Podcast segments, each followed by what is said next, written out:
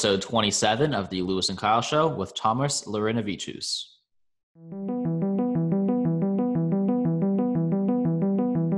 So I think in our world we have this huge problem where you know like we're learning business from people who are teachers by default.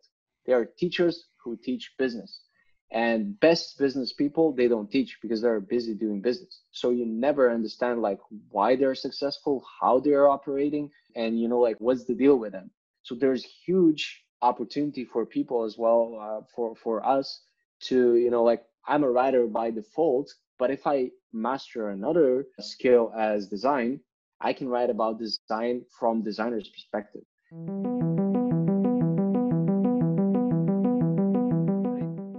Hello and welcome to the Louis and Kyle Show, an interview podcast where Louis and I document and share our journey to improve and learn more about entrepreneurship, investing, and health.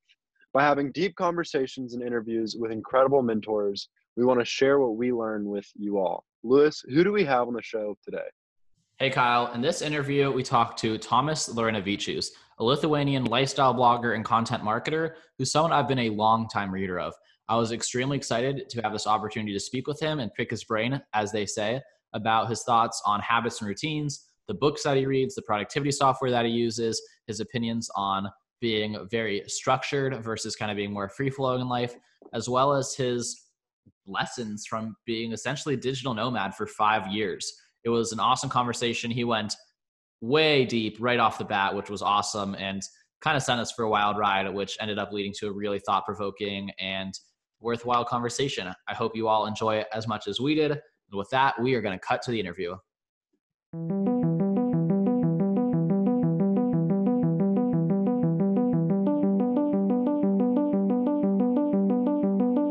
All right. Hey, Tomas, thank you so much for joining us. Thank you so much for having me. Yeah, I've been a reader of your work for, I mean, since the beginning of my freshman year in college, two to three years ago. So this is uh, really exciting for me. So I'm really excited to have this conversation with you. Well, appreciate appreciate it. And uh, did you do you remember how how did you find was was Medium? Was it a newsletter? What was it? Honestly, it might have been just on Google. It might Sure, be sure. Nice. based on searching for something specific, like Yeah. uh, either a book list or a summary of a book, or like a listicle about productivity tools, something like that. Believe it or not, it's probably how I first found you. Louis went Oh, through a nice. life a life transformation his freshman year of college, I, and know- I know uh, about that. He was he was doing a lot of search terms related around productivity. So I'm sure that it, Oh, okay. came somewhere around there. Yeah.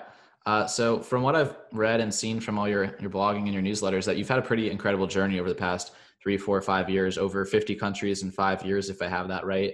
So from the outside, it's kind of hard to explain what you've done for a career, for work. So I'm gonna let you answer that question. When you meet a new person, how do you answer that question about what you do or what you've done? I don't want to jump too deep into into you know like philosophizing about it, but I got really like tired of of traveling and you know hearing the same thing over and over again because in the end I I don't really care you know like what people do or where they're from because once you tell me you know like oh I'm from Alabama or I'm from Arizona or whatever, I instantly have some kind of like preconceptions you know like some kind of a stereotypes about the person or the place or you know like just a- any kind of like pre-made you know like bias that this person is this or that. So so i usually try not to even introduce myself you know like someone just asked me like so what do you do? And i'm like i like strawberries. And they're like oh this guy is a weirdo. So they just you know like they walk away. But but yeah like but generally you know like traveling maybe we, we we can talk more about like the the you know like the good and bad about travel but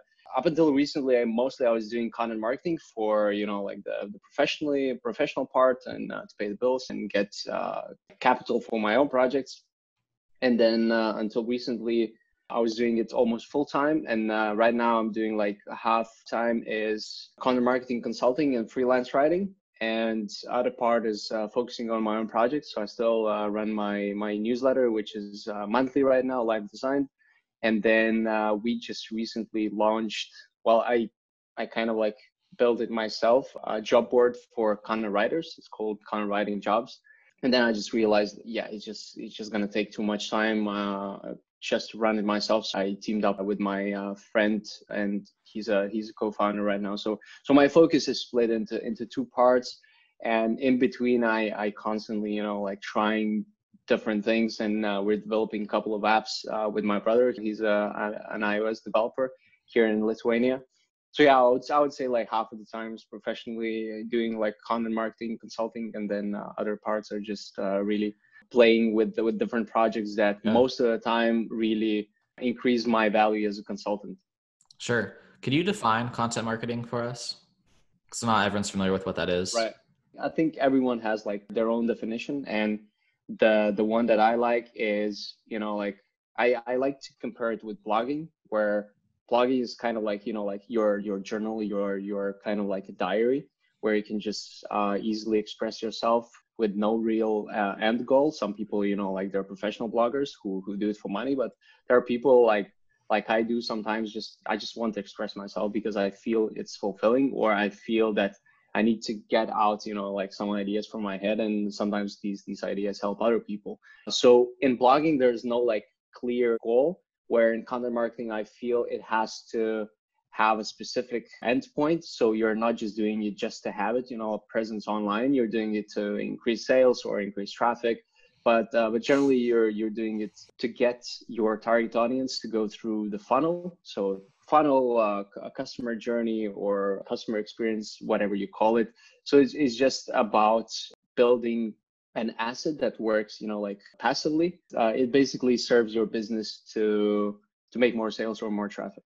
And what I like about content marketing the most when you compare it to paid advertising is that it compounds. So you don't have to worry about doing it all all over again and paying for it because uh, you know like once you stop paying for ads on Facebook or AdWords your traffic stops and your sales drop where with content marketing you can take advantage of organic search that uh, increases all the time and you don't have to do it all over again so that's a very complex and long answer to that I think it's great. With content marketing, are you serving clients? Like, you know, they give you an end goal and then you creatively find a path to that, or are you doing it for your own, you know, something that you control, like tomaslau.com? So I, like in, in the recent years, I, I was doing very, very different things. And content marketing is just like digital marketing is a huge, huge topic. And uh, content marketing is a small part mm. of it but I was doing a lot of outreach and link building, and uh, I did some PR as well, and then email marketing, automation, and I had clients for for different things, but I like the most something that I can control. So, for example, link building or mm-hmm. PR is very outside of my control zone. So I can, you know, like spend 100 hours a month, but the outcome is is not fixed or is not predictable because, you know, like one month you can land five interviews or five placements, where other month uh, you you may land 20. If you focus on content production, uh, that's what I do mostly, or strategy and, and production. So most of the time I would offer a strategy. So for example, you come to me and you say, look, we have a drop sh- drop shipping site and uh, we're selling organic bamboo bags in uh, in the United States, for example.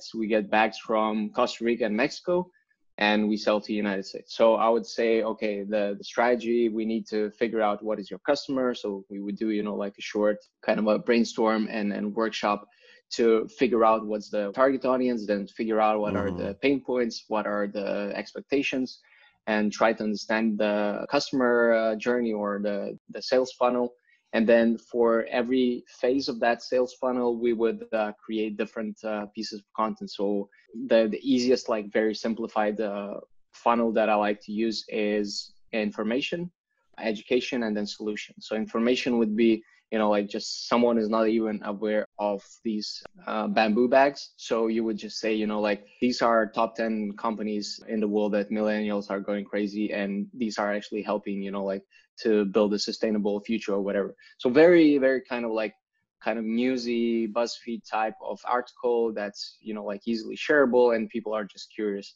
or some kind of a, a listicle or whatever. And then in the middle would be education you know like would be something more about talking about like okay plastic is actually killing not just our you know like environment but your lungs or i don't know something your food. And then you would educate more and in that education phase you would make them more aware of the problem and actual solution. But you you are not really pushing that much so uh, at this point it's all these like how to type of articles. So how to you know like to make your own bag from stuff that you have at home or whatever or how to, to reduce plastic consumption this year. So something along those lines.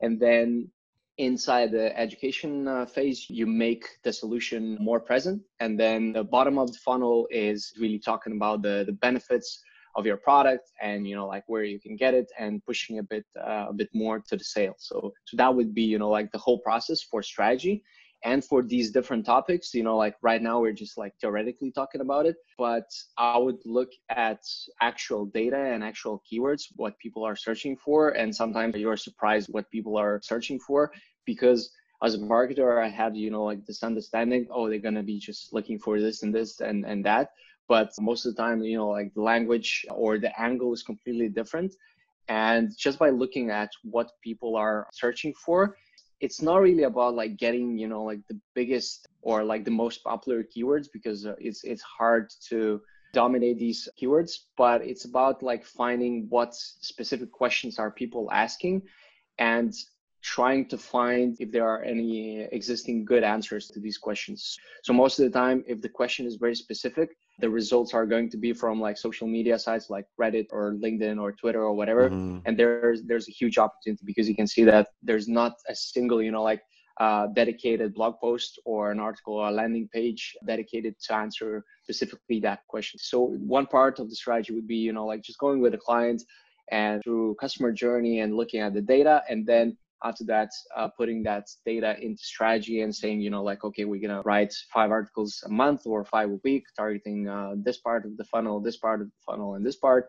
And this is something that i can control. So i can focus and i can provide a strategy. And then at the same time i can focus on writing or you know like finding expert writers in bamboo in this case bags or whatever or or sustainable fashion and these writers can you know like charge per word and i can charge per article or per word or per hour for my clients and that's something uh, more predictable. So that's how my my services would look uh, up until like recently. Because before that it would be very scattered. They would say oh we want some you know like links or you know like some guest posting or whatever. So i would just jump on whatever they're asking and this is really killing productivity especially if you're a solo founder or a freelancer. It's a huge time waster because every time you're doing custom work you can already use the the templates the processes and the workflows that you have built. And you know like every time if you need to find new contractors subcontractors it's taking a lot of time. Uh, well that's a pretty good crash course in being a content marketing consultant and all that's involved in the funnel building process and the writing process and the constructing it as a repeatable uh, business. And we've gotten a little ahead of ourselves in what we kind of intended, uh, and that's kind of my fault for asking those more detailed questions. But we're still interested in kind of starting more towards the beginning of you know when you first got exposed to the idea of lifestyle design because we kind of jumped right into the niche you found as a successful business mm-hmm. to run remotely. But if we can kind of scale back to the beginning and talk about your first time you were exposed to the concept of lifestyle design and start there. Okay.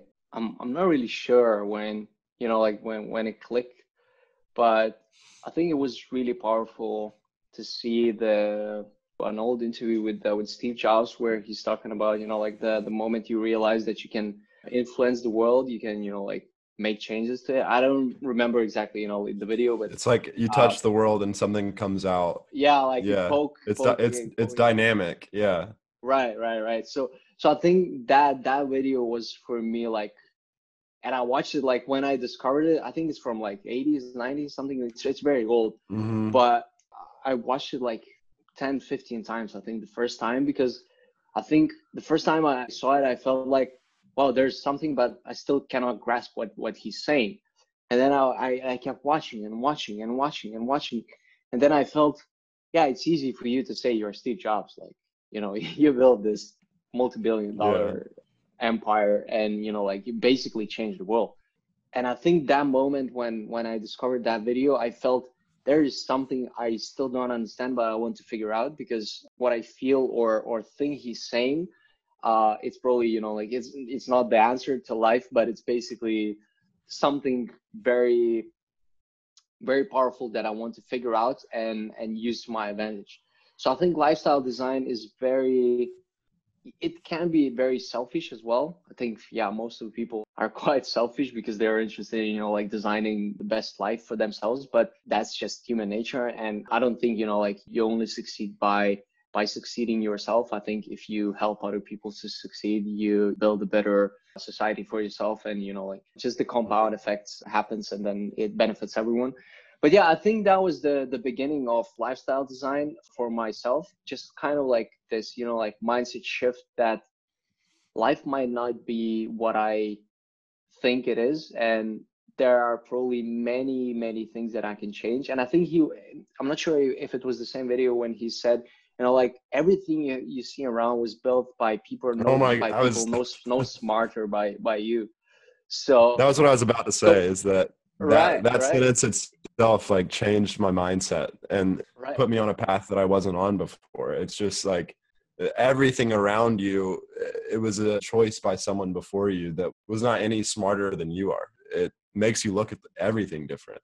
One thing that you said earlier, though, that I just wanted to touch on, come back to, a lot of what you're talking about really flies in the face of, you know, the average nine to five rat race mentality. And mm-hmm one of the things that really flies in the face is you said that when people ask you what you do, you like to say, I like strawberries, you know, but when you're talking to somebody that's in that mentality, they'll be like, oh, well, I'm the vice president of First American Bank and like talk about it like that. And right. it's, it's just funny how uh, directly opposite your answer to it is so for me i i had to i think it's also part of lifestyle design is increasing your self-awareness and really knowing your your own like strengths and your own worth again like i don't i don't want to touch too many topics because it, it, might get confusing but i think meditation was the main thing that really allowed me to understand you know like the broader term of lifestyle design for myself you know like everyone has their their own definition for some people it's sorry it's private jets it's it's living in, on on bali or california or or doing you know concert or and huge gigs becoming famous whatever and without meditation, I would be still chasing all these goals. And most of these goals are very unachievable for, you know, like most people. And I was just listening to to Eric Barker's book. It's called Barking Up, uh, Barking Up the Wrong Tree, Eric Barker. So, so he's saying that, you know, like we're sold on this idea that you can become anyone, an astronaut, a rock star, a superstar, doctor, surgeon, whatever but in reality like you're not destined for that like the odds are against you and it's you know like one in 100 million maybe so so your chances are very slim and the earlier you understand that your chances at this thing is uh, are are very slim you can look at you know like very realistic options that you have so being very you know like optimistic and saying like I'm gonna do my best. I'm gonna build a business to sustain myself, my family, and you know, like help communities and causes that I care about. This is pretty realistic and optimistic, and you have pretty huge odds. But if you are, you know, like five foot five or whatever, you cannot, you know, like just expect like, oh, I'm gonna be, I'm gonna be on NBA All Star. Like, it's probably not gonna happen. Like, your chances are extremely, extremely low. So in this case, you are optimistic but very unrealistic or if you have you know like if you are born with with uh with some uh some bad health and you say like oh i'm gonna go to mars or whatever it's very it's very unlikely that that this gonna happen. But if people are you know like around you they're saying yeah you can do it. Just just keep believing keep you know like doing whatever you do to achieve it and you're also pushing yourself to actually achieve it at some point you're gonna realize that you know like this is completely impossible. But uh, at that point you may have wasted like 15 20 years going towards that goal. So i think it's very important to understand that in life you don't need much. And right now you know like when when we're going through this pandemic you understand like yeah i actually don't need much. I would just love to you know like take a walk without a mask with my friends. That's that's it. That would make me happy. So this global pandemic i think it it brought us a lot of forced mindfulness or or time to think about what is important and what makes us really happy and i think it's really important in everyone's journey to you know like design their their own lifestyle. So so i think i i went off completely the the, the question that, that you asked but awareness is probably the key. Understanding what are you trying to achieve with the you know like designing your your lifestyle.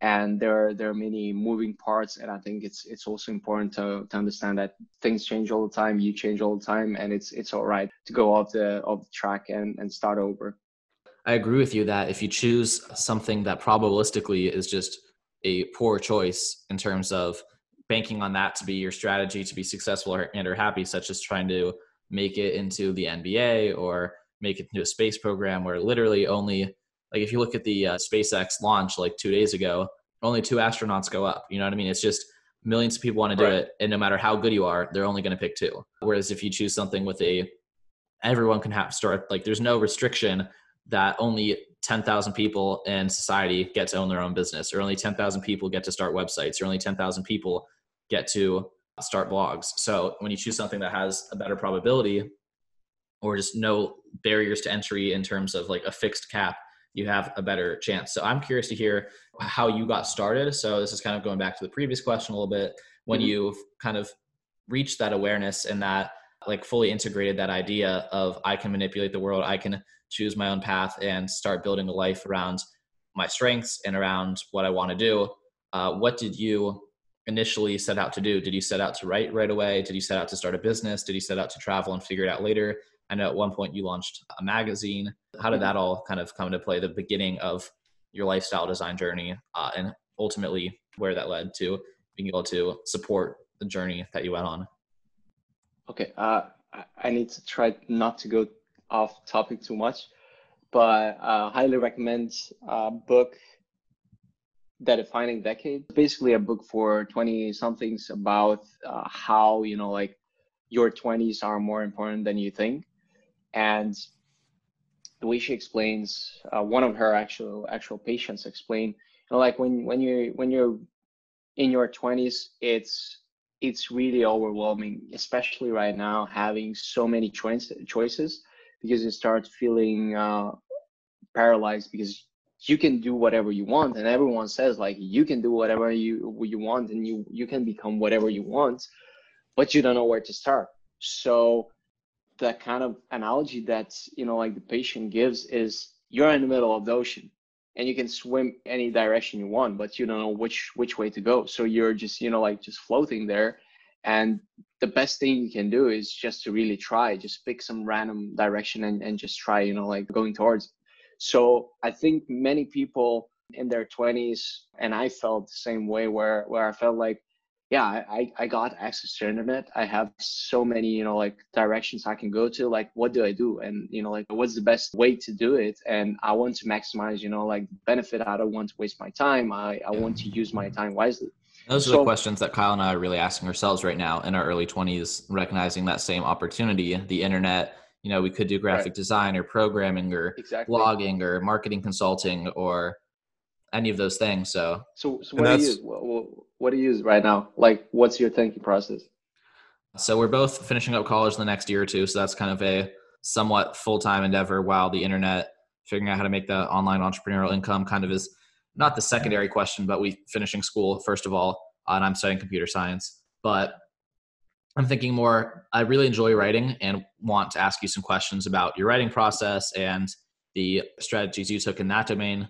But I like like writing and you know writing on Medium, writing on my own blog, potentially freelancing and writing for other people. I mean, I subscribe to the content writing newsletter from your job post website that you've just created, so I read those emails and I've considered some of those opportunities. Then also very much the consulting route where you know funnel building and web design, kind of like taking a team through that strategy and then doing the full stack of that process, building their website and writing their sales copy and putting together that email marketing backend. But that's a lot of pieces to learn at once, and that's kind of mm-hmm. where I'm at right now. Louis is a very skilled writer. He's really he's really really good. For me, I'm very passionate about real estate, and that's what I want to do long term is is allocate capital into good real estate deals. So right now, I'm working a property management internship where I am getting a small piece each week of everything that it takes to run these apartment complexes, so that mm-hmm. in the future I can make really good operationally efficient decisions when it comes to running the properties. Louis and I love to talk to people, and this is a reason to reach out to people. Our long term goal it's just to to have. Mm-hmm individual conversations with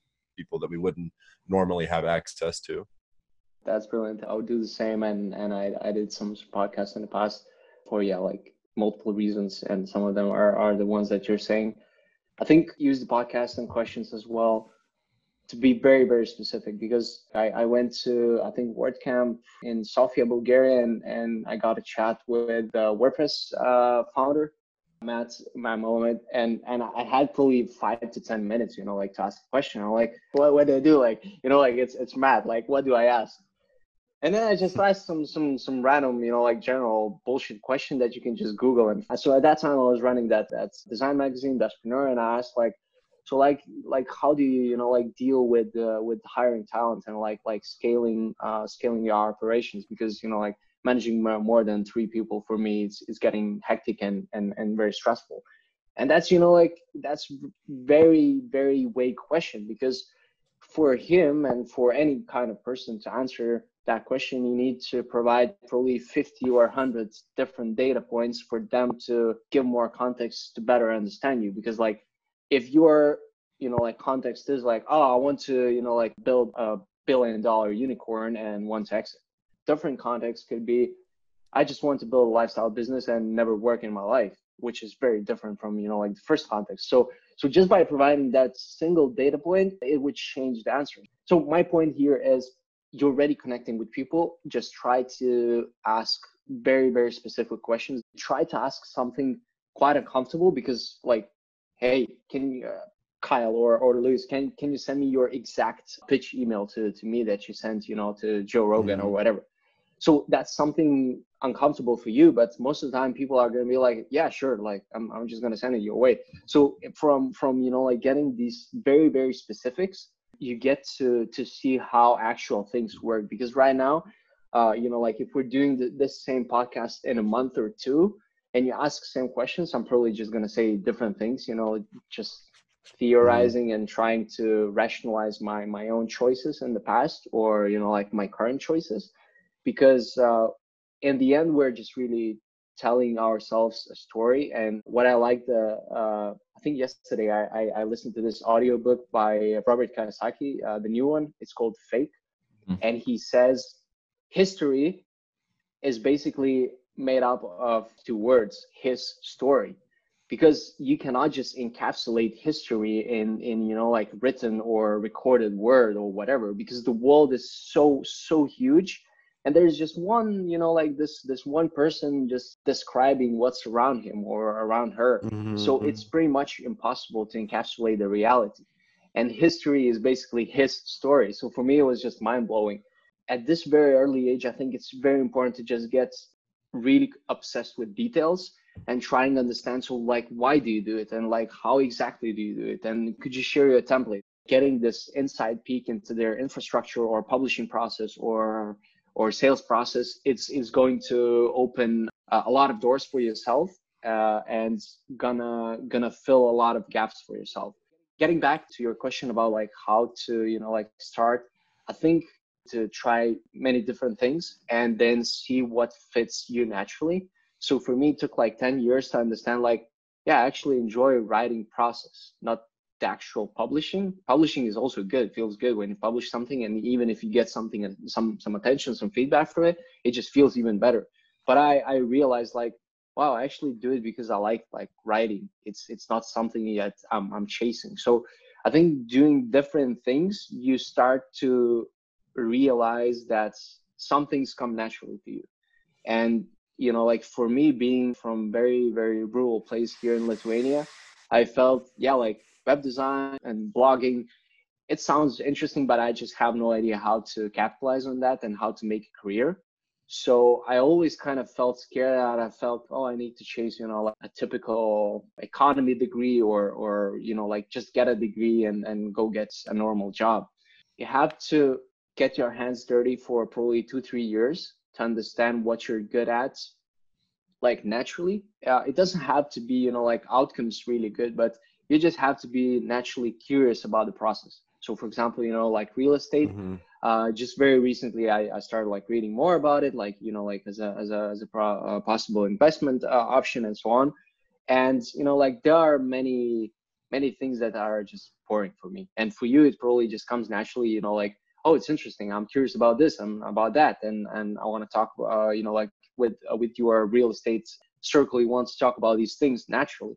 So you already have advantage that you're naturally gifted and curious about that topic and about that direction. And then if you can combine that thing with online marketing or just paid ads, you can just go as specific as uh, Reddit ads. Reddit ads and, and uh, real estate, you already have a huge chance to succeed because there are not many people are doing. And then if you mm-hmm. add the third uh, ingredients, you know, like if you master copywriting, for example, like cold email outreach or something, then you are just unstoppable. Like no, no, no one is going to stop you because you have these three strengths and if you can combine all of these, you have a, a huge advantage. Think about the tool or the company or the service that you use uh, obsessively. That's, you know, like, I don't care if Microsoft releases new update for their software. I'm, I'm not a Microsoft or Windows user. But if Apple releases a, a, new native app or whatever that helps my personal workflow, I'm actually excited. Like I want to read the news.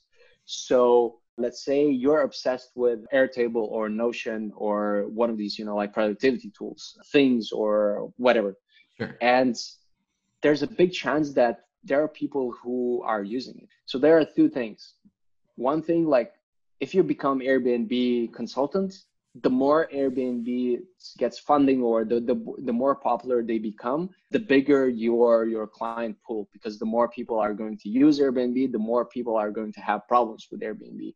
Here you can just pick one tool or one service and become master of it. And master meaning, you know, like if you use it daily, you probably know already 90% more than just general user who who starts using the service. So I think at the very beginning, you can just focus on that one thing and say, okay, I'm going to become a Google Drive expert. And expert being, you know, like I'm going to know more than 90% of the beginners. My target audience is beginners. And you're going to be surprised, like how many people Google every month, like how to log into Google Drive, like, you know, like problems like this, or like how to reset your password, or like how to create a new document so so obviously mm-hmm. these people are probably not gonna pay you, you know, like good money, but try to combine all of these curiosities and like skills that come naturally to you with a specific tool or a couple of tools and then go to business context. At the beginning uh, just go b2b combine your your skill set and ride the wave of super popular software products. That would be probably the the best way right now I'm really, really inspired by your what you're calling theorization and how you are thinking about all these things all the way through and articulating it all the way to the to the last sentence. I just wanted to compliment you there, and then touch on one thing that you were talking about, and that is the quality of the questions that you ask.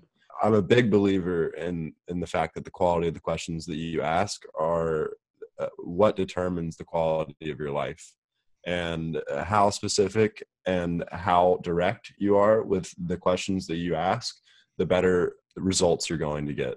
No, absolutely, yeah.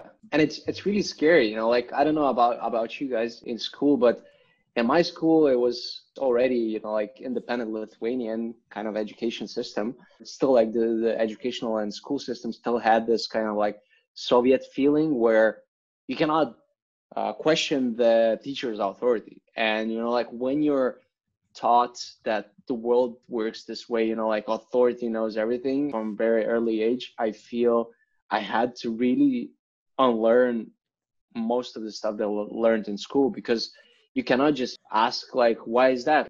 They would just shut you and say like, this is incorrect. I know the answer. Stop asking stupid questions or whatever. So I think asking questions, you, it, it's it's probably a skill as well. We do actually have a few specific questions for you relating to, mm-hmm. like we've kind of already established some of the things that you do professionally that we are interested in along the lines of writing, along the lines of marketing. So I think now would be a good time to turn the table and give you some of those specific questions. First one's about your work habits in general. So a lot of this work and consulting and writing you did in hostels while traveling and uh, not just you know sitting in your same home office. So can you tell us about your work habits and how you were able to work consistently and produce consistently on quote unquote like an endless vacation? When I when I started, you know, like this this whole like lifestyle design journey, trying to figure out how to build a, a better lifestyle for myself, And uh, I was just following a lot of people, like as you mentioned, uh, Tim Ferriss, and then you know, like watching a lot of uh, Steve Jobs videos and uh, Tony Robbins. And most of the stuff is very general because they're targeting really just you know like general public and most of that content is top of the funnel. So that top of the funnel is just informational content. The other day i had this chat with uh, with wi-fi tribe uh, group as well like video chat where we spoke about lifelong learning and you know like about habits and stuff. And someone just asked you know like the the classic question so how long does it take to, to form a habit? There's research to support whatever angle or belief you have. So like if if it doesn't take any time to to form a habit you're going to find proof or research you know to support that. If it takes 16 days or 9 days or 264 you're going to find something. So for me i think it was very important to kind of mimic other people what they're doing because i wanted to do what they're doing and most of them they're talking about you know like habits consistency waking up and, and making up your bed and, and and you know like meditating doing exercises journaling and so on and so on. And i was doing it like religiously for probably four or five years. So for me it was just kind of like chasing these habits. And at the same time i feel that habits might not be the the most important thing. I think the the general direction and behavior like tendencies are more important than just some random habits. So at the beginning for me and and still kind of is when i want to reset. So yeah at the beginning it was when you go to a new country especially if it's if it's uh, you know like a different time zone you need some kind of reset button. And it's very hard to tell yourself like i'm just going to sit and work right now. Like it just doesn't work like that. So for me like very good grounding experience was to have my morning routine and that was highly inspired by miracle morning. This book for me was very inspiring because i was kind of like doing my my own kind of version of it but then i read the book and then i felt like yeah it makes perfect sense what he's saying. I need to improve it. So it, for me it, it really worked very well like when I, I would go to a new place i would just have my routine and it would be the same like waking up early meditating journaling reading stretching going to gym and then getting back to work. So when you travel you need to have some kind of uh, grounding experience or like this reset button as i say. And and that for me was was very very important because you know like when when you're traveling every every couple of weeks or every couple of months like your mind just becomes a huge chaos, huge mess. And I think that was very important for me. Yeah. Recently, I started to kind of slow down and slowly settle down in, in one place. With my wife, we spent like five months in, in Spain. And right now, here in Lithuania, we're, we're planning to be for at least a year. So, right now, I don't think my habits are that important because my my environment is kind of predictable. And then you know like when i put these headphones on it's kind of like mind conditioning saying like it's time to work. Sure. i'm in in my chair i'm in in my room here and it's time to work. So i wouldn't say like habits are that important once you establish your routines in a way. So in a way you know like these habits are internalized already. But yeah like at the beginning it's it's very important to get to, into that routine kind of like testing zone and see what sticks what doesn't. So for a long time I, I tried to do you know like journaling and affirmations. It just doesn't stick with me. And i'm not gonna keep doing it just because you know like five new york times bestsellers are saying it it might be working for them or their audiences but for me it doesn't work. So again like you need to be very comfortable with accepting that things are not going to work for you. And you know like you cannot just beat yourself up and say like why am i so stupid? Like uh, why programming doesn't work for me? Like it, people are making so much money. I can i can build the next facebook or whatsapp or instagram but if it naturally doesn't come to you you cannot just keep beating yourself sure. up. So with habits acquisition you know it's it's more about really your environment design rather than trying to form your habits because if there's any friction you're just going to drop it at some point. Right now i'm i'm spending more time giving myself just you know like space to, to experiment and think. Like sometimes i would just say like yeah i'm just going to start a new project. I didn't look at the sales. I don't know how how i'm going to make money but i feel that there is opportunity in this and I don't know where I feel it or or how I feel it, but I feel a lot more confident because I spent, you know, like last decade building products, uh, doing content marketing, talking with customers. And I think all of these dots, they just connect in the background. And when they connect, they just give you this confidence where you feel like, yeah, it might just work. So I don't want to waste time on, you know, like writing everything down, planning. I just want to use that energy. I'll sprint as far as, as I can and then see if it works. And if it works or it doesn't, then I can reevaluate. Then I can look at the, the customer acquisition. I can look at the data and so on. Well, I like that answer to that question a lot. We covered uh, a lot there. I mean, I think during you know your the earlier years where you're traveling and you don't have a stable environment, having that stable routine as a substitute for the environment, so that no matter where you are, you're doing the same thing, and that's kind of necessary to build up that skill set and learn and be disciplined for that period of time. And now you're kind of at a different point where you're in one place and you aren't hustling necessarily as hard in the sense of hustling where you have to go out and do all these other things and it has to work. Otherwise you're not going to be able to continue what you're doing.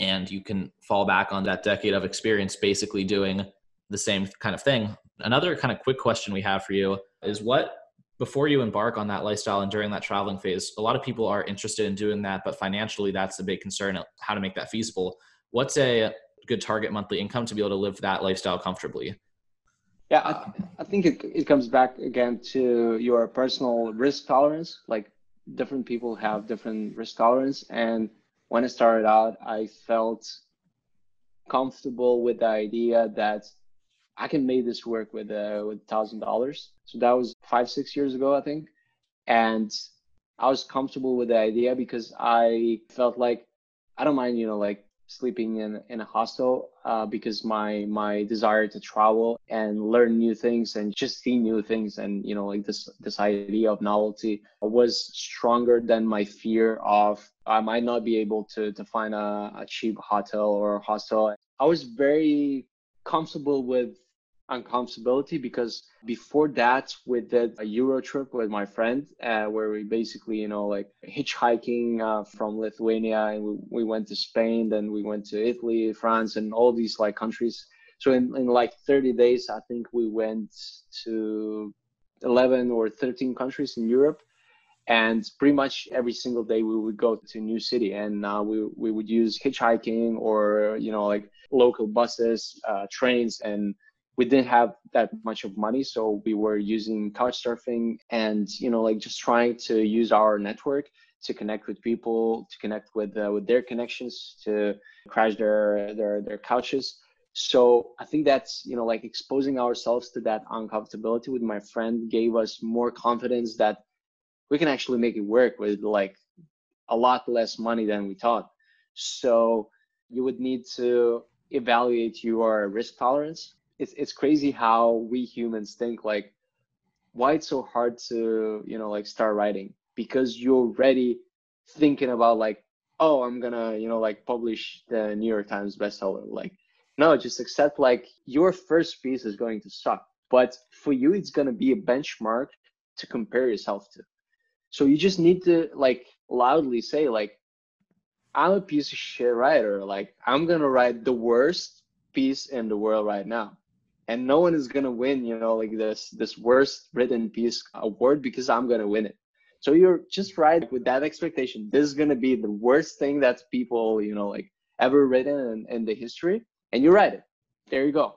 It's it's the worst thing. You already acknowledge that you're you're a sucker at this thing and from there it's only way up. So the problem with you know like the the whole lifestyle design the the whole like nomad digital nomad movement or or going even on your own you know like you don't need to become you know like full-time freelancer from day one. You can just say like i want to see if i can make a dollar online. Like i just want to see if if if i can publish something on linkedin. Like i have my linkedin profile for five years. I never published anything. I just want to you know share some things with with people and see how it goes and the whole like traveling lifestyle you don't need to start going to 15 countries from day one. You can just say like what if i just move to you know like other city for the weekend and see if i can uh, work from there? Or what if i can ask my boss if i can work you know like two days out of coffee shop?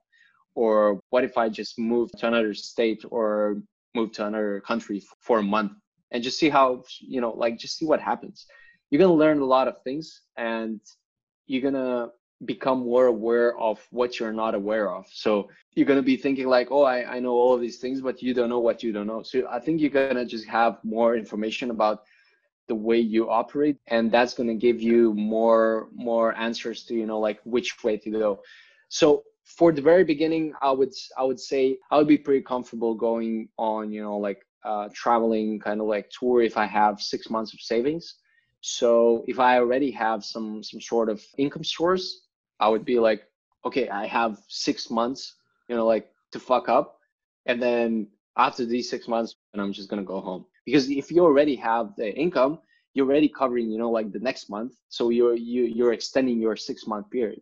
So that's that would be comfortable. I was not as patient. So i i left with like three months of savings. So i had like nothing like what like three 3k 4k i had an income of probably one and a half two thousand dollars which was very variable because i was i was doing freelance work so you know like one month would be 3k other months you would get a couple of hundred dollars so I felt okay with three months of, of savings. I'm, I'm still gonna have some stress because you know like there's this uncertainty, but I'm I'm having my my uh, kind of like monthly income and I'm pretty confident I can keep it or even increase in the next you know like three months. Yeah. So so I left with uh, with like three months of savings, but I think for like general people, six months would be pretty comfortable. So yeah.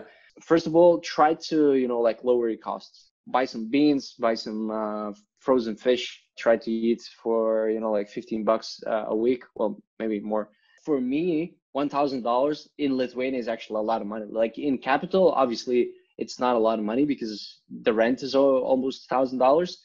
But I'm from a countryside, so you know like our family was living for less than that like five people and some animals were living for less than that so i was kind of like coming from the background of you know like really being frugal. So so for me it was like yeah, I, I lived for, you know, like less than thousand dollars before. Like this is nothing new yeah. for me. So I think if you're living in one of these expensive places, try to lower your costs and see how that goes for you. Yeah. I think that's a really good mindset to approach that situation because a lot of people probably think, you know, I need to be ready for tw- like, you know, they read a four hour work week or something. They hear about how Tim Ferriss did like a 14 month trip right off the bat. And it's like, I don't have 14 yeah. months worth of money. I don't already have a supplements company. I don't know 20 countries. I don't know how to do this. But I mean, it's not so difficult to, if you're not tied to a specific job, to just say, okay, well, I'm in, let's say me right now, I'm in Arizona. Maybe I'll just go to Mexico City for two weeks. One more question we had for you, and this isn't a super specific question, but it's definitely something we wanted to ask you because it's uh, something you've done that's kind of similar to what we've done. So you had on your blog the habits and routine series where you kind of did something similar to what we're doing now, where you brought in a bunch of very successful people, people that were interesting to you, and asked them habits, routines, why you're successful, just the, you know the standard battery of questions you'd like to ask a successful professional. But what's a dominant pattern that emerged from interviewing all those people? On what is something you chose to adopt from your own life as a result of that project? I didn't really have any kind of like agenda. And right now, when I'm looking back at, at these questions that I ask, like I would make them completely different right now. And I'm going to tell you in a minute why and how. So habits and routines, they're, they're not that important. What you want to understand, like the way their their mind works and the way they connect things and the way they rationalize their choices and the stories that they tell themselves and you try to kind of understand the patterns as you mentioned like what are the patterns between you know like all these successful people so i think i i got a lot of confidence and a lot of like confirmation that I'm on the right track because I'm I'm reaching out to these people. I have very similar beliefs and biases towards action and learning and and entrepreneurship and starting things and connecting with people. When I interview these people, I just feel like, oh, they speak my language. They're interested in the same thing that I am. Most of these people, they're not saying something I, I don't already know. They're just repeating these things or reminding me these things. So that would give me as well, you know, like like you would start just questioning like, so so what's the secret? And then probably there's no secret. There's just you know like picking a direction and being obsessed about it and and that, that's what it. So for me it was it was just getting that confirmation. Again i was giving i was getting a lot more credibility because you know like once you interview one or the other person you can kind of use their name to pitch the other person. So just building on top of what you build already. So that would be very powerful for me and right now when when i'm looking back at it i'm to probably drop the, the series and i'm to tell you why. So with you know like this podcasting and interview uh, process you need to think about every single piece as a part of the bigger picture. So for example we want to target these like best people in different categories and we want to ask a set of questions that every single question is a small piece of a bigger picture. So for example you don't just ask like so what do you do because it's not a building block of a bigger blog post for example so instead of that i'm going to ask like so, what are top three books that influence your writing? So, when 15 people answer to this question, you already have, if they are not repeated, you have 45 books that influence their writing. So, that's automatically a new blog post that I don't need to produce. It was already produced because I interviewed these 15 people. So, you go through another thing where you say, like, so, so what do you do when you hit the writer's block? and there are already 15 different answers that you can just you know like create an article of itself and just quote these people and then all of these questions are actually targeting search terms that have a huge amount of uh, search volume and you get you know like traffic and then you also can uh, diversify your revenue channels uh, with affiliate marketing with ads and so on because you're getting this this traffic. And people who you interview are generating all of this content for you for free and then at the same time borrowing their influence or their name. So with uh, with interviews as well what you can do you can you can repackage all of the questions and you know like if you're looking at real estate for example how do you write a proposal like can you you know like walk me through the bullet points of your introduction page or whatever you know like something very specific that doesn't have that much of value you know like when you when you look at a small piece but when you actually compile it with 10 or 100 people, you can draw different conclusions. And uh, mymorningroutine.com, uh, they actually have a book as well. Uh, I think it's called My Morning Routine.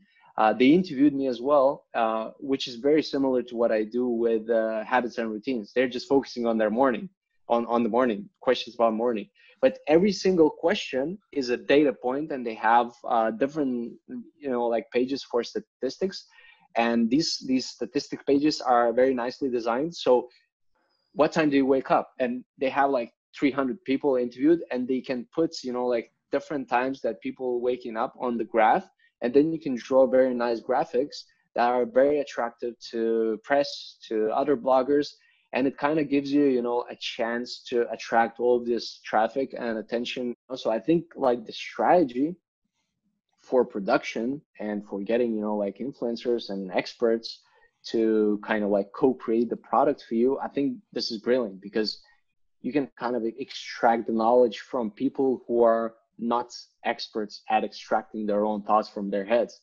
where you read one piece that's written by designer who knows how to write and read a piece by a writer who just heard about design. So I think there's huge value for trying to get these experts and creating a system to extract all that information because that's going to be completely different, completely raw information that actually works for them for these people. And it's not going to be some, you know, like recycled stuff that you can find online. But at the same time, you need to focus on selling it to people who actually spend money already. Just look at recent acquisitions, uh, look at what businesses are spending money on, and you can always switch to consumers once you have enough capital.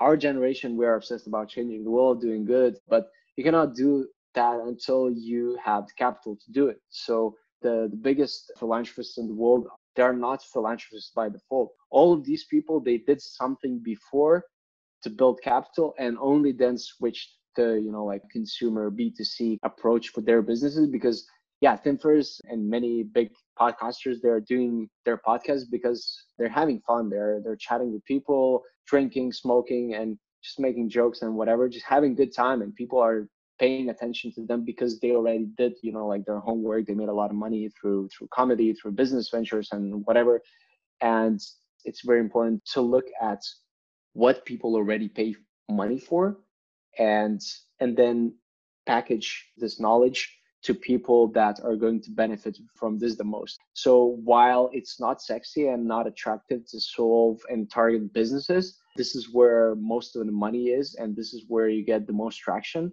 And I'm a huge believer in making businesses work from day one. I'm I'm not a big big fan of of venture capital where you like Uber or Slack, you're burning, you know, like billions of dollars every year for a decade with hopes that it's going to work sometime. I like to look at what you can solve right now and, and charge from day one. And this this is really hard to do, but if you're willing to bet on the strategy, you, you can just you know like expand and uh, at some point you can just pivot to b2c or, or do another project that is closer to your you know like personal beliefs or or your personal cause that you believe in. Um, there was another point about this. It's crazy how much you can achieve about playing in the gray area. So i would play in the gray area a lot which is you know between between so for example when i have an opening or i, I just have more time or i'm actually short on clients i would go to my like cold email list and you can just go you know like startups that raised uh, at least $5 million in, in the last year uh, that are in e-commerce and SaaS space. And that would be my target audience. And then I would just go and, you know, like extract all the emails, put it in the spreadsheet and then uh, in the CRM, automate the emails. And my pitch would be kind of playing in that gray area, not saying that I'm, you know, if, if I'm pitching Apple, I'm not saying that I'm working with Microsoft, but I'm just telling them, uh, look, I, I have a, free spot for content writing, uh, and I would love to to work with you, but I'm I'm considering Microsoft. But I just wanted to, to check in with you before, you know, like I reach out to them and uh, and offer you, you know, like my content writing services. This is what I can do for you. Uh, do you want to chat more or whatever? So again, like I don't even need to be thinking about Microsoft or emailing Microsoft or pitching Microsoft but just saying to them that look if you don't hire me like all of this skill set that i have with all these work examples and all these strengths that i can offer to you are going to your competition so in most cases you know like it's just playing with the angle in this case it makes them you know like feel like oh we're actually missing out if if we don't hire this guy he's going to work with our competition and he might cause us trouble because he's going to outrank us for whatever so what I'm trying to say here, always try to pre-sell stuff. Always try to just send an email with what you're thinking to do, but act as if it's already done. So for this, I would go, you know, like uh, in Google, site, uh, semicolon, linkedin.com slash in slash. So that means that you are only searching for this specific website, which is mm-hmm. LinkedIn. Yeah. And then slash in means that most of the profiles are at uh, you know LinkedIn slash in, and then in my case tomaslau, I think, and and then you say to Google only search this website and this subdomain, and then uh, in between the the quote marks, uh, what's it called? Parent? No, quote marks. Yeah, that's fine. I think so. Yeah, quote marks. You say uh, real estate, so that means that it must uh, includes real estate in the page. And then you add uh, another space and then quote marks, you add gmail.com. So that means that real estate is a must and gmail.com is a must on the page. So the Google is going to filter out, you know, like uh, it's going to show a lot of pages that have real estate and gmail.com on the page, meaning that these people have their gmail.com email publicly available in their description probably or whatever because usually you know like it's, it's pretty hard to find these emails. So that's that's pretty much you know like the first step you let's say ceo real estate and then gmail.com or yahoo or whatever you get all these emails and then you send them you know like saying like do you want to see it or it's gonna it's gonna cause this and that or do you want to to be early you know like uh user beta tester give you a something. Yeah beta tester or whatever. So with this first email, I can just write it right now after this call, you know, like in 30 minutes, and I can send it to hundreds of people and then just see what they say. Like they're gonna see like, yeah, I want access, and um, I can just say like, okay, I'm, I'm, uh, it's still in development. Uh, thank you so much for your interest. I'm putting you on my uh, email list, and once the demo is out, uh, you're you're gonna be the first one to to hear about it. So this is very very early because this is very rough, dirty, and quick. 30 minutes, you can build you know like 100 emails who are highly interested people in in your service, and then once you have that kind of like primary signal or confirmation or proof validation saying there are people interested in this and these people are ceos or i don't know like your real estate investors or, or something. So these people are like in my like buyer persona target audience. Mm. so you go from there and you build a very very simple first kind of version just to to show to them because they're already interested they they see uh, oh this is interesting like I, w- I want to see how this develops but they actually need to deliver something. So once you deliver something and it, it can be just a mock-up you can just make it in, in photoshop or figma or, or whatever just use some template and send it to them so they can see like the the tangible visual real result. Even though it's not working not clickable it can be just you know like a jpeg. Uh, mm. they're gonna see like this is something you know like tangible like this could really help my business. This this is really interesting and then once they have you know like this kind of preview you say like do you want to be the first you know like uh, customer this, this is going to cost like 500 bucks. But as a early user because i want your feedback i'm going to give it to you for $100 or whatever. You collect you know like five ten people. This is your validation. This is your uh, initial seed capital to spend you know like the next couple of days or weeks developing that mvp and send it to your very early users. That's that's how i would go with uh, with stuff. Wow. So that was uh an unexpectedly detailed and extremely helpful uh, crash course in how to go about doing this. I mean you're been throughout this whole conversation just a, an idea machine giving us super valuable advice that we're going to have to go back through this ourselves just to catch it all. Because i mean just that alone, the idea of that using Google as a list building tool is not something I've ever thought of before. But I think we'll end with one fun, fast question uh, about travel, just to kind of leave on a, a nice note. Uh, but again, we really do appreciate your time and advice because there's a lot for Kana to unpack uh, behind the scenes after that to go over those ideas between ourselves. But what's the most incredible landscape and or destination you've seen from your years of travel and or favorite coffee shop you went to? Wow, this this is a hard one. I think like emotionally it was because here in Europe, if if you spend some time traveling around Europe, it, it becomes pretty boring because everything just seems the same, like oh another church, another city hall, another plaza, whatever. And there's not a lot of diversity here regarding like architecture or culture. Obviously, you know, like every country has their own history, their own language here in Europe but I felt like the mentality is pretty similar to to what I've seen here in Lithuania. And I think for me it was emotionally uncomfortable to go outside of Europe.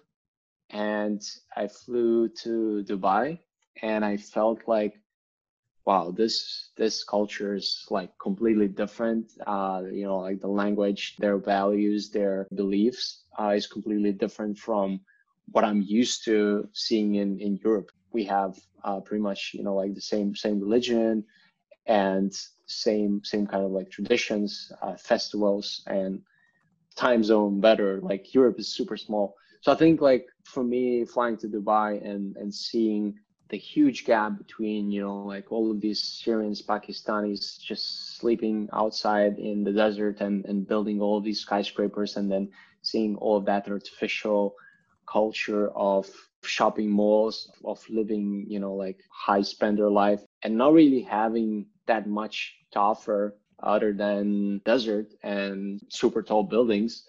I got to interact with one Syrian guy living in Dubai. So, so for me, it was just everything was just so new. And you know, like uh, I don't know if you understand Celsius. It was probably 40 degrees. So I don't know how much that is in Fahrenheit but that's like super hot for me. And at night it would be like 38. So like it would drop like two degrees. So for me, the food, the culture, the whole like vibe of being there was emotionally very, very different. And I felt like, wow, I'm stepping out outside of my comfort zone, and this is scary, but this is interesting, and I want to learn more about like how how people live here, what they're interested in, and so on. And regarding coffee shop, I think Chiang Mai is probably the best place in, in the world for, for coffee shops. You know, like this is fucking insane. Like man, like you can go to I think they have more coffee shops than than actual people there. So I hope these people are going to be able to recover after this pandemic, but just their their love for the craft and and also the the ratio of the cost to value is incredible. Like I, I probably get, had the best, you know, like one dollar or even like 90 cents coffee in Chiang Mai that could easily beat, you know, like Australian or New York flat white or whatever. So, so for me, it was just mind blowing. It's probably not one coffee shop. I, I probably couldn't just, you know, like get one coffee shop that was uh, my favorite, but just like the whole coffee scene and consistent quality across you know like the the city was just insane like yeah. how is this even possible so yeah that that would be i went to chiang mai twice about six months ago because i lived in thailand for a few months and that's funny we actually had a guest on here who's a, a rapper in thailand and his parents owned oh, nice. a coffee shop in chiang mai so it's pretty funny and we had asked him yeah. about because he's from chiang mai we asked him about growing up there and what the coffee culture was like kind of yeah if like that's so that's kind of funny that that's the city you you went to because Con, I made a prediction about what where in the world you'd pick, and I was like, "There's a place in Chiang Mai that I know is pretty good." So yeah, pretty, pretty, funny uh, that that's actually what you uh, came up with. But we have one last question that we like to ask all of our guests. Uh, so if people, you know, like what you've been talking about, want to support your different projects, read your writing, where should we point them? Your website, Twitter, LinkedIn. Where do you where do you send people if they like this conversation, want to learn more about you and what you've done? Yeah, so generally, like if you're busy enough, just get whatever you got in in this conversation, think about it and apply it. Like I'm fine being where where I'm right now because I I know that many people are already overwhelmed, including myself, with newsletters and you know like Twitter feeds and and Facebook feeds and new influencers, new people to follow. But if anything resonated and you want to hear more from me, like my newsletter, I think is the main kind of like place where I share stuff, what I'm working on. And I, I try to be as consistent as possible on that. I quit most of social media two years ago. I can still like find me on LinkedIn, but I'm not really like sharing much there. So my newsletter is probably the best place if, if you're interested in, in lifestyle design stuff, you know, like entrepreneurship, freelancing, and just whatever I find interesting. And if you're a content writer or want to become one, uh, probably you can check out also uh, my, my new project, contentwritingjobs.com, where we're trying to build a frictionless platform to connect writers with companies and organizations seeking for content producers. So we're still like in very, very early stage, but we're sending uh, weekly and we plan to do daily newsletter with uh, new jobs and, and new opportunities for writers. So if that's something that you're interested in, you can subscribe. I love that answer. You're, you're not aggressive about pushing it. It's I like that a lot. This is really fun for Kyle and I, and we honestly learned a ton, which is our goal for doing this. So thank you so much for coming on with us, and best of luck with your projects. And you know, I might be applying for some content writing jobs myself as one of the different things I explore per your recommendation of writing and marketing and all the things there. Thank you so much. Sure, sure. My pleasure. My pleasure. I think learning and, and getting paid to learn is, is the best way because like most of my career I was I was promising things to people that I didn't even do. And then, you know, I like I would land clients and they would pay me to do it. So like I would need to figure out on on the job. So like writing and if you have already a background in real estate programming uh, computer science whatever it is you can just say like look i'm i'm, I'm to do this for for you know like x amount of money and i'm to produce you know like x amount of articles for you on this topic and that. And they're to pay you. You're to be kind of like pressured to actually uh, perform and you're to learn a lot from that. So so there's just really win-win for everyone but yeah, thank you guys for for for for having me. And if you want to chat more, uh, yeah, you can always find me on my on my newsletter. Uh, and yeah, like when you subscribe, my email is there. So just respond. Cool. Thank you.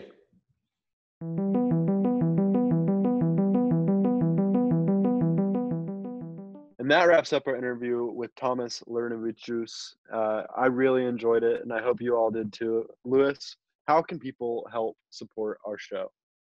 Hey, Kyle, I thought that conversation was awesome. It was a dream of mine when we started this podcast to get him on the show, and I'm so pleased we were able to so early in the scheme of things.